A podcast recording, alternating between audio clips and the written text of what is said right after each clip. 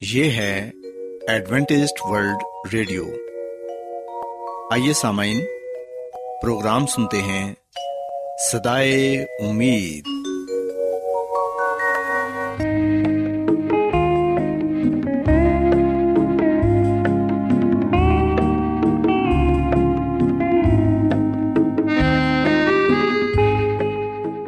سامعین، پروگرام سدائے امید کے ساتھ میں آپ کی میزبان فرا سلیم اور صادق عبداللہ خان آپ کی خدمت میں حاضر ہیں۔ ہماری طرف سے آپ تمام سامعین کی خدمت میں اداب سامعین امید کرتے ہیں کہ آپ سب خدا تعالی کے فضل و کرم سے خیریت سے ہیں۔ اور ہماری یہ دعا ہے کہ آپ جہاں کہیں بھی رہیں خدا مند خدا آپ کے ساتھ ہوں اور آپ کی حفاظت اور رہنمائی کریں۔ سامعین اس سے پہلے کہ آج کے پروگرام کو شروع کیا جائے آئیے پہلے پروگرام کی تفصیل سن لیں۔ پروگرام کا آغاز ایک گیت سے ہوگا اور اس کے بعد خدا تعالی کے پاکلام سے پیغام پیش کیا جائے گا۔ اور اس کے علاوہ پروگرام میں روحانی گیت بھی شامل کیے گئے ہیں۔ تو سامعین، آئیے آغاز اس خوبصورت گیت سے کرتے ہیں۔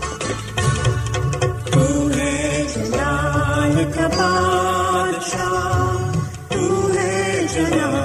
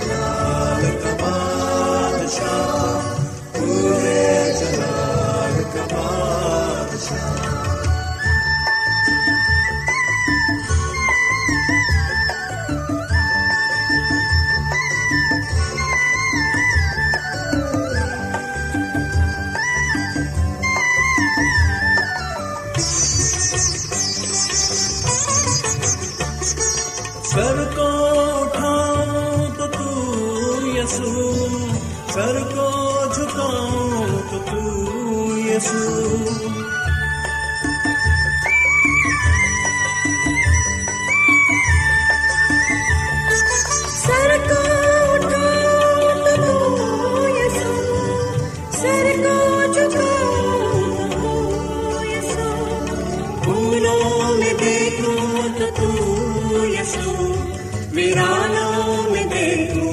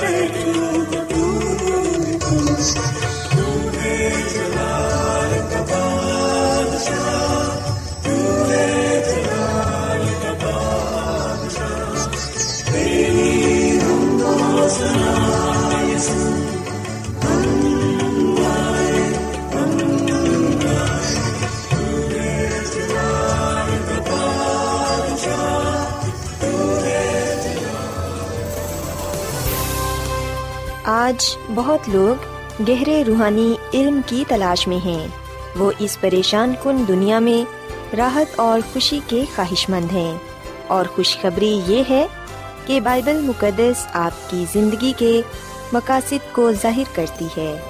اے ڈبلیو آر پر ہم آپ کو خدا کا کلام سکھاتے ہیں، جو اپنی گواہی آپ ہے۔ خط لکھنے کے لیے آپ ہمارا پتہ نوٹ کر لیں۔ انچارج پروگرام سدائی امید، پوسٹ باکس نمبر بتیس، لاہور، پاکستان۔ اور ہمارا ای میل ایڈریس ہے Urdu at A W R dot O R G. سامعین، آپ ہمارا پروگرام انٹرنیٹ پر بھی سن سکتے ہیں۔ ہماری ویب سائٹ ہے W W W dot A W R dot O R G.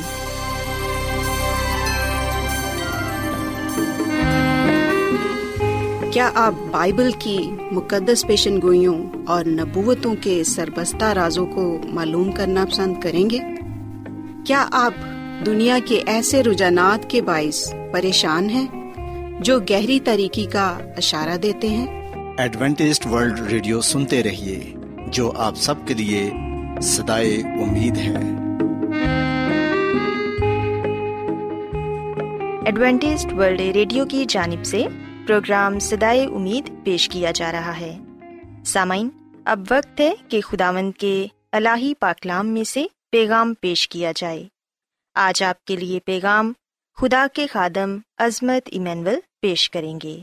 مسیح میں میرے عزیزو، جھوٹے مذہبی نظام میں، جھوٹی کلیسیا میں کئی دفعہ دوسروں کے نام پر دعائیں کی جاتی ہیں۔ مقدسین کا نام لے کر یہ کہا جاتا ہے کہ ہمارے لیے دعا کر تاکہ ہمارے گناہ بخشے جائیں۔ ہمارے لیے دعا کر اب سے ہماری موت تک۔ سو ایسے الفاظ کہے جاتے ہیں۔ اور ایسے الفاظ مسیسو سے نہیں کہے جاتے، بلکہ کسی اور شخصیت سے کہے جاتے ہیں۔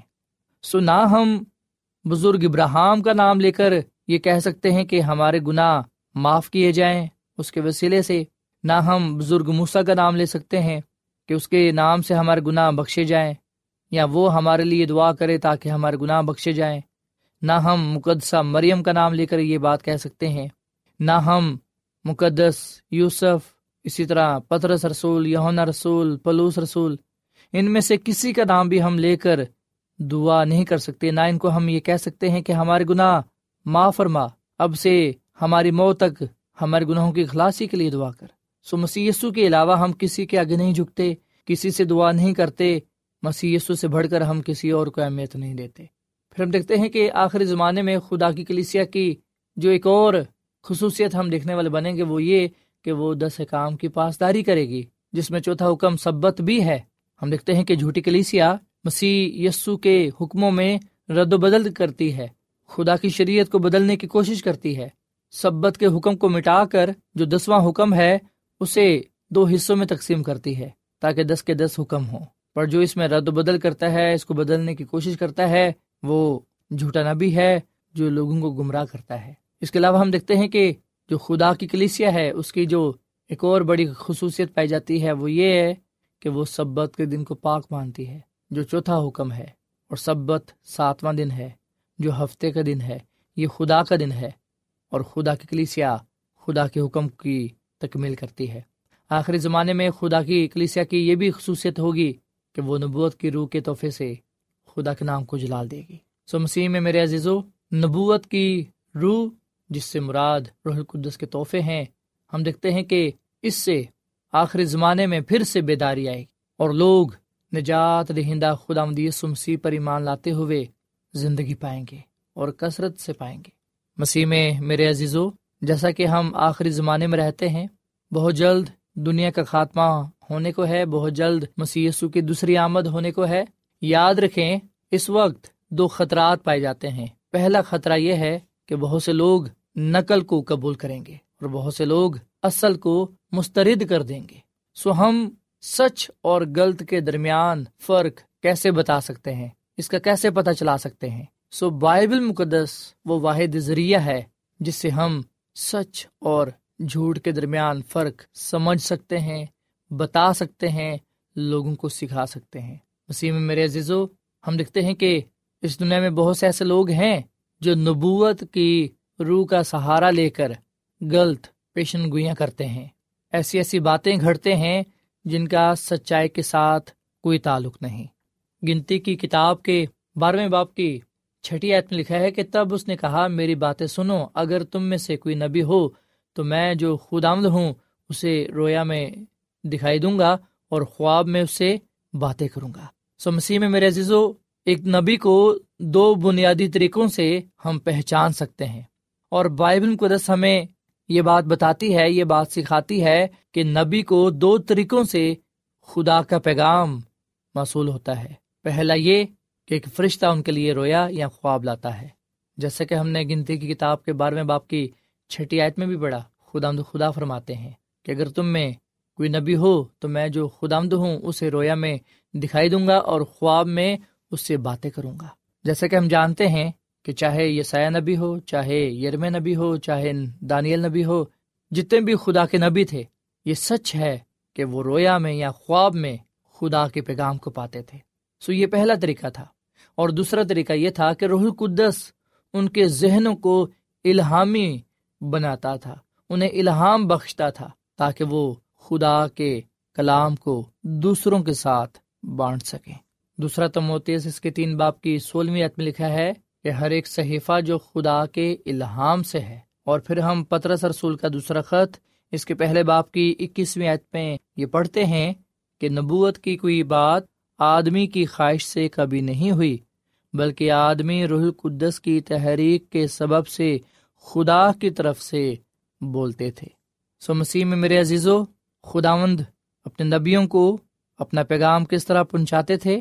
پہلا یہ کہ خواب اور رویا کے ذریعے، دوسرا یہ کہ روح القدس کے ذریعے۔ اس کے علاوہ ہم دیکھتے ہیں کہ بائبل مقدس میں یہ بھی بات درج ہے کہ صرف مرد ہی نبی نہیں ہوتے تھے، بلکہ عورتیں بھی نبیا ہوتی تھیں۔ چاہے وہ دبورا ہو یا فلپس کی بیٹیاں ہوں، ہم دیکھتے ہیں کہ یہ نبیا تھیں جنہوں نے خدا کے پیغام کو دوسروں تک پہنچایا۔ سو یہ ہم اب کچھ دیر کے لیے اس بات کو بھی جانیں، اس بات کو بھی سمجھیں کہ ایک سچے نبی کی کیا پہچان ہے؟ ہم ایک سچے نبی کو کیسے پہچان سکتے ہیں؟ جیسا کہ ہم جانتے ہیں کہ اس دنیا میں بہت سے نبی پیغمبر آئے جنہوں نے خدا کے پیغام کو دوسروں تک پہنچایا۔ سو جو خدا کے سچے نبی تھے، وہ صحیح راہ پر چلتے تھے اور لوگوں کو سچ بات بتاتے تھے۔ سو ایک سچے نبی کی پہچان جس سے پہلی بات سے ہوتی ہے وہ یہ ہے کہ اس کی نبوت درست ہوتی ہے یعنی کہ نبوت کی درست کی، جس سے مراد یہ ہے کہ وہ کلام کی سچائیوں کو دوسروں کے ساتھ بانٹے گا۔ کلام سے باہر کوئی بات نہ کہے گا۔ اور پھر ایک سچے نبی کی دوسری پہچان یہ ہے کہ وہ بائبل مقدس کے ساتھ وفادار ہوگا یعنی کہ خدا کے ساتھ وفادار ہوگا۔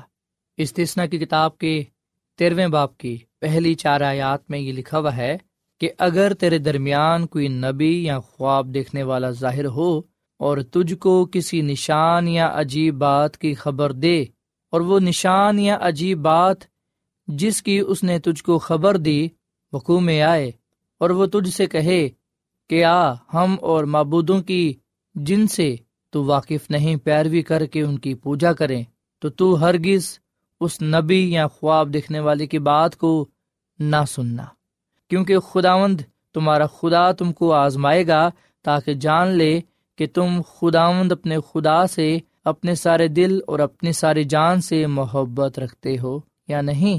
تم خداوند اپنے خدا کی پیروی کرنا اور اس کا خوف ماننا اور اس کے حکموں پر چلنا اور اس کی بات سننا، تم اس کی بندگی کرنا اور اسی سے لپٹے رہنا۔ سو مسیح میں میرے عزیزو، ہم دیکھتے ہیں کہ نہ صرف بائبل مقدس کے نئے عہد نامہ میں، بلکہ بائبل مقدس کے پرانے عہد نامہ میں بھی یہ بتایا گیا ہے کہ ہم نے جھوٹے نبیوں سے خبردار رہنا ہے۔ اگر ہم ایسے جھوٹے رہنماؤں کی پیروی کرتے ہیں، تو ہم خدا کے کلام اور اس کے ساتھ پوری وفاداری سے بہت دور نکل جائیں گے۔ سو جب ہمارا تعلق خدا کے ساتھ ہوگا، بائبل کے ساتھ ہوگا، تو یقیناً ہم جو نبی ہیں انہیں پہچاننے والے بنیں گے۔ کیا یا وہ خدا کی طرف سے ہیں یا کہ نہیں؟ ایک سچے نبی کی پہچان اس بات میں بھی پائی جاتی ہے کہ وہ مسی کو عزت اور جلال دیتا ہے۔ نبی ہمیشہ اپنے بھیجنے والے کی بات کو پیش کرتا ہے اور سب کے سامنے اس کے نام کو جلال دیتا ہے، بجائے کہ وہ اپنے نام کو آگے بڑھائے۔ جس طرح یونا بپتسمہ دینے والے نے کہا کہ ضرور ہے کہ وہ بڑھے اور میں گھٹوں۔ اس کے علاوہ ہم دیکھتے ہیں کہ ایک سچے نبی کی پہچان اس بات میں بھی پائی جاتی ہے کہ وہ خدا کے حکموں کو مانتا ہے یعنی ان کے خدا کے دس حکام کو، اور اس لیے وہ مانتا ہے تاکہ اپنی وفاداری کو، اپنی محبت کو ظاہر کر سکے، اس کا اظہار کر سکے۔ اور پھر ایک سچے نبی کی پہچان اس بات میں بھی پائی جاتی ہے کہ جسمانی طور پر بھی وہ دکھائی دیتا ہے کہ وہ خدا کا نبی ہے۔ مسیح میں میرے عزیزو، نبی جب بھی رویا دیکھتا تھا تو رویا میں اس کی آنکھیں کھلی کی کھلی رہتی تھی اور اس دوران اسے سانس بھی نہیں آتی تھی، بلکہ وہ اس دوران اس کلام سے زندہ رہتا جو برائے راست اسے خدا کی طرف سے ملتا۔ اس کے علاوہ ہم دیکھتے ہیں کہ نبی خواب میں خدا کے پیغام کو حاصل کرتا۔ سو ہم دیکھتے ہیں کہ جسمانی حالت میں بھی ہم ایک نبی کی پہچان کر سکتے ہیں۔ اور آخری ایک سچے نبی کی پہچان جو ہے وہ یہ ہے کہ اس میں روحانی پھل پائے جائیں گے۔ ان کے پھلوں سے ہم پہچان لیں گے۔ اچھا درخت اچھا پھل لاتا ہے، جبکہ برا درخت برا پھل لاتا ہے۔ سو مسیح میں میرے عزیزو، نبوت کی روح یعنی کہ جو روح کے تحائف ہیں، یاد رکھیے گا، وہ بائبل کی جگہ نہیں لیتے، بلکہ جو نبوت کی روح ہے یا جو روح کے تحفے ہیں، وہ ہماری مدد کرتے ہیں کہ ہم بائبل کو ہر جگہ بیان کر سکیں۔ خدا ان کے نام کو عزت اور جلال دے سکیں۔ سو آخری زمانے میں خدا کے لوگوں کی دو خصوصیات ہمیں نظر آئیں گی۔ مجھ میں اور آپ میں بھی یہ دو خصوصیات نظر آئیں گی۔ اگر ہم خدا کے ہیں، پہلی خصوصیت یہ کہ ہم خدا کے حکموں کو مانیں گے، دوسری بات یہ کہ ہم مسیح کی گواہی دیں گے۔ سو ہم اس بات پر یقین رکھتے ہیں کہ خدا کی کلیسیا میں نبوت کی روح پائی جاتی ہے اور نبوت کی روح کا مطلب ہے مسیح کی گواہی۔ مسیح میں میرے عزیزو، میں یہاں پر آپ کو یہ بھی بات بتانا چاہوں گا کہ سیونتھ ڈے ایڈوینٹس چرچ میں نبوت کی روح کا تحفہ پایا جاتا ہے۔ بہت سے لوگ سوال کرتے ہیں کہ کیا خدا نے سیونتھ ڈے ایڈوینٹس چرچ کو نبوت کی روح کے تحفے سے نوازا ہے؟ اس کا جواب ہاں ہے۔ خدا نے خود آخری زمانے میں اپنے لوگوں کو یعنی کہ سیونتھ ڈے ایڈوینٹسٹ کلیسیا کو نبوت کی روح کا تحفہ بخشا ہے۔ اور اس کا آغاز خدا کی خادمہ مسز ایلن وائٹ سے ہوا۔ اور بتایا جاتا ہے کہ خدا کی خادمہ مسز ایلن وائٹ جو ایک نبیا تھی، انہوں نے دو ہزار سے زیادہ نبوتی رویا اور خواب دیکھے، جنہیں انہوں نے قلم بند بھی کیے۔ پچاس سے زائد کتابیں انہوں نے لکھی اور ان کتابوں میں وہ پیغام پایا جاتا ہے جو انہیں خدا کی طرف سے ملا۔ مسیح میں میرے عزیزو، خدا کی خادمہ مسز ایلن وائٹ نے تین برائے اعظموں میں ہزاروں لوگوں کو خدا کا کلام بھی۔ اور جارج جیمس یہ بات بتاتے ہیں کہ یہ جو خدا کی خادمہ تھی، یہ نبیا زیادہ تعلیم یافتہ نہ تھی، بہت کم پڑھی لکھی تھی۔ پر خدا نے اسے حیرت انگیز طریقے سے اپنے جلال کے لیے استعمال کیا۔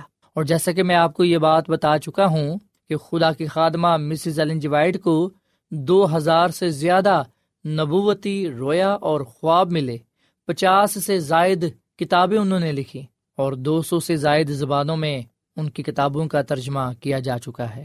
سو مسیح میں میرے عزیزو مکاشوا کی کتاب میں جس نبوتی تحریک کا ذکر کیا گیا ہے، وہ حقیقت میں سیونتھ ڈے ایڈوینٹسٹ کلیسیا ہے۔ سیونتھ ڈے ایڈوینٹسٹ چرچ براہ راست بائبل سے نکلا ہے اور تمام باتیں جو خدا کے کلام سے ہیں اس تحریک پر پوری اترتی ہیں۔ So Seventh Day Adventist Church ایک تحریک کا نام ہے اور یہ تحریک اس بات پر مبنی ہے کہ مسیح یسو کی دوسری آمد بہت جلد ہونے کو ہے۔ یہ تحریک ہمیں دعوت دیتی ہے کہ ہم خدا کے حکموں کو مانیں، خدا کی شریعت کو، جو کہ دس حکموں کی شریعت ہے، اسے مانیں۔ اور یہ تحریک ہمیں اس بات کی بھی دعوت دیتی ہے کہ ہم مسی کی دوسری آمد کے منتظر رہیں۔ اس کی دوسری آمد کے لیے تیار ہو جائیں۔ مسیح میں میرے عزیزو، جب ہم بات کرتے ہیں کہ خدا کی خادمہ مسز ایلن جوائٹ نبیاں ہیں، تو ہم دیکھتے ہیں کہ ان پر وہ تمام باتیں پوری ہوتی ہیں جو ایک سچے نبی میں پائی جاتی ہیں۔ جیسا کہ ہم ایک سچے نبی کی پہچان پر بات کر چکے ہیں، جس میں پہلی بات یہ کہ نبوت کی درستگی، کہ جو بات کہی جاتی ہے وہ درست ہو، پھر یہ کہ بائبل کے ساتھ وفاداری مسیسو کو سرفراز کرنا، حکموں کو ماننا، جسمانی طور پر بھی عیا ہونا کہ یہ نبی ہے اور پھر یہ کہ روحانی پھل۔ یہ تمام باتیں ہم خدا کی خادمہ مسز زیلن جی وائٹ میں پاتے ہیں۔ سو مسیح میں میرے عزیزو، آج ہم دیکھتے ہیں کہ دنیا کا سب سے بڑا تعلیمی مذہبی نظام سیونتھ ڈے ایڈونٹس چرچ میں پایا جاتا ہے، اس تحریک میں پایا جاتا ہے اور یہ بقیہ کلیسیا ہے۔ جو آخری زمانے میں پائی جاتی ہے۔ اور یہی تحریک، یہی بقیہ کلیسیا پوری دنیا میں خدا کے کلام کو بڑی تیزی کے ساتھ لے کر جا رہی ہے تاکہ دنیا کے کونے کونے تک مسیح کا کلام پہنچے اور مسیح یسو کی آمد جلد ہو۔ سو مسیح میں، میرے عزیزو، کیا آپ اس تحریک کا حصہ بننا چاہتے ہیں؟ کیا آپ اس سچی کلیسیا کا حصہ بننا چاہتے ہیں؟ کیا آپ سیونتھ ڈے ایڈوینٹس چرچ میں شمولیت اختیار کرنا چاہتے ہیں۔ کیا آپ سیونتھ ڈے ایڈوینٹس کلیسیا میں شامل ہونا چاہتے ہیں؟ اگر آپ کا جواب ہاں ہے، تو آج ہی آپ ایڈوینٹس چرچ کو تلاش کریں۔ خدا کے خادم سے ملیں اور انہیں یہ کہیں کہ آپ بائبل مقدس کو مزید سیکھنا چاہتے ہیں اور کلام کی سچائیوں سے اور مزید واقف ہونا چاہتے ہیں، تاکہ آپ بکیا کلیسیا کا حصہ بن کر اس تحریک کا حصہ بن کر مسیح کے پیغام کو دنیا کے کونے کونے تک پہنچانے والے بنے، خود بھی اور دوسروں کو بھی مسیح یسو کی آمد کے لیے تیار کرنے والے بنے۔ تاکہ جب ہمارا نجات رہندہ خود آمدی یسو مسیح سننے میں آئے تو ہم اس کے حضور مقبول ٹھہرے اور اس بادشاہی میں جانے والے بنے جو خدا نے ہمارے لیے تیار کی ہے۔ سو خدا مد ہمیں آج کے کلام کے وسلے سے برکت دے اور خدا مد ہمیں ہمیشہ اپنے ساتھ وفادار رہنے کی توفیق فرمائے تاکہ ہم اس کے پیغام کو دنیا کے کونے کونے تک پہنچانے والے بنے تاکہ اس کی آمد جلد ہو۔ خدا ہم اس کلام کے وسیلے سے بڑی برکت دے۔ آمین۔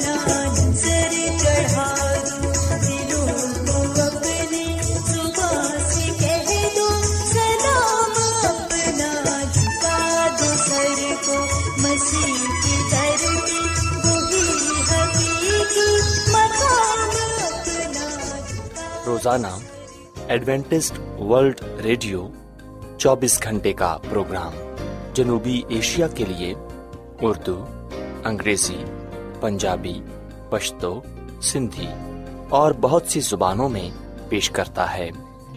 صحت، متوازن خوراک، تعلیم، خاندانی زندگی اور بائبل مقدس کو سمجھنے کے لیے ایڈوینٹسڈ ورلڈ ریڈیو ضرور سنیے۔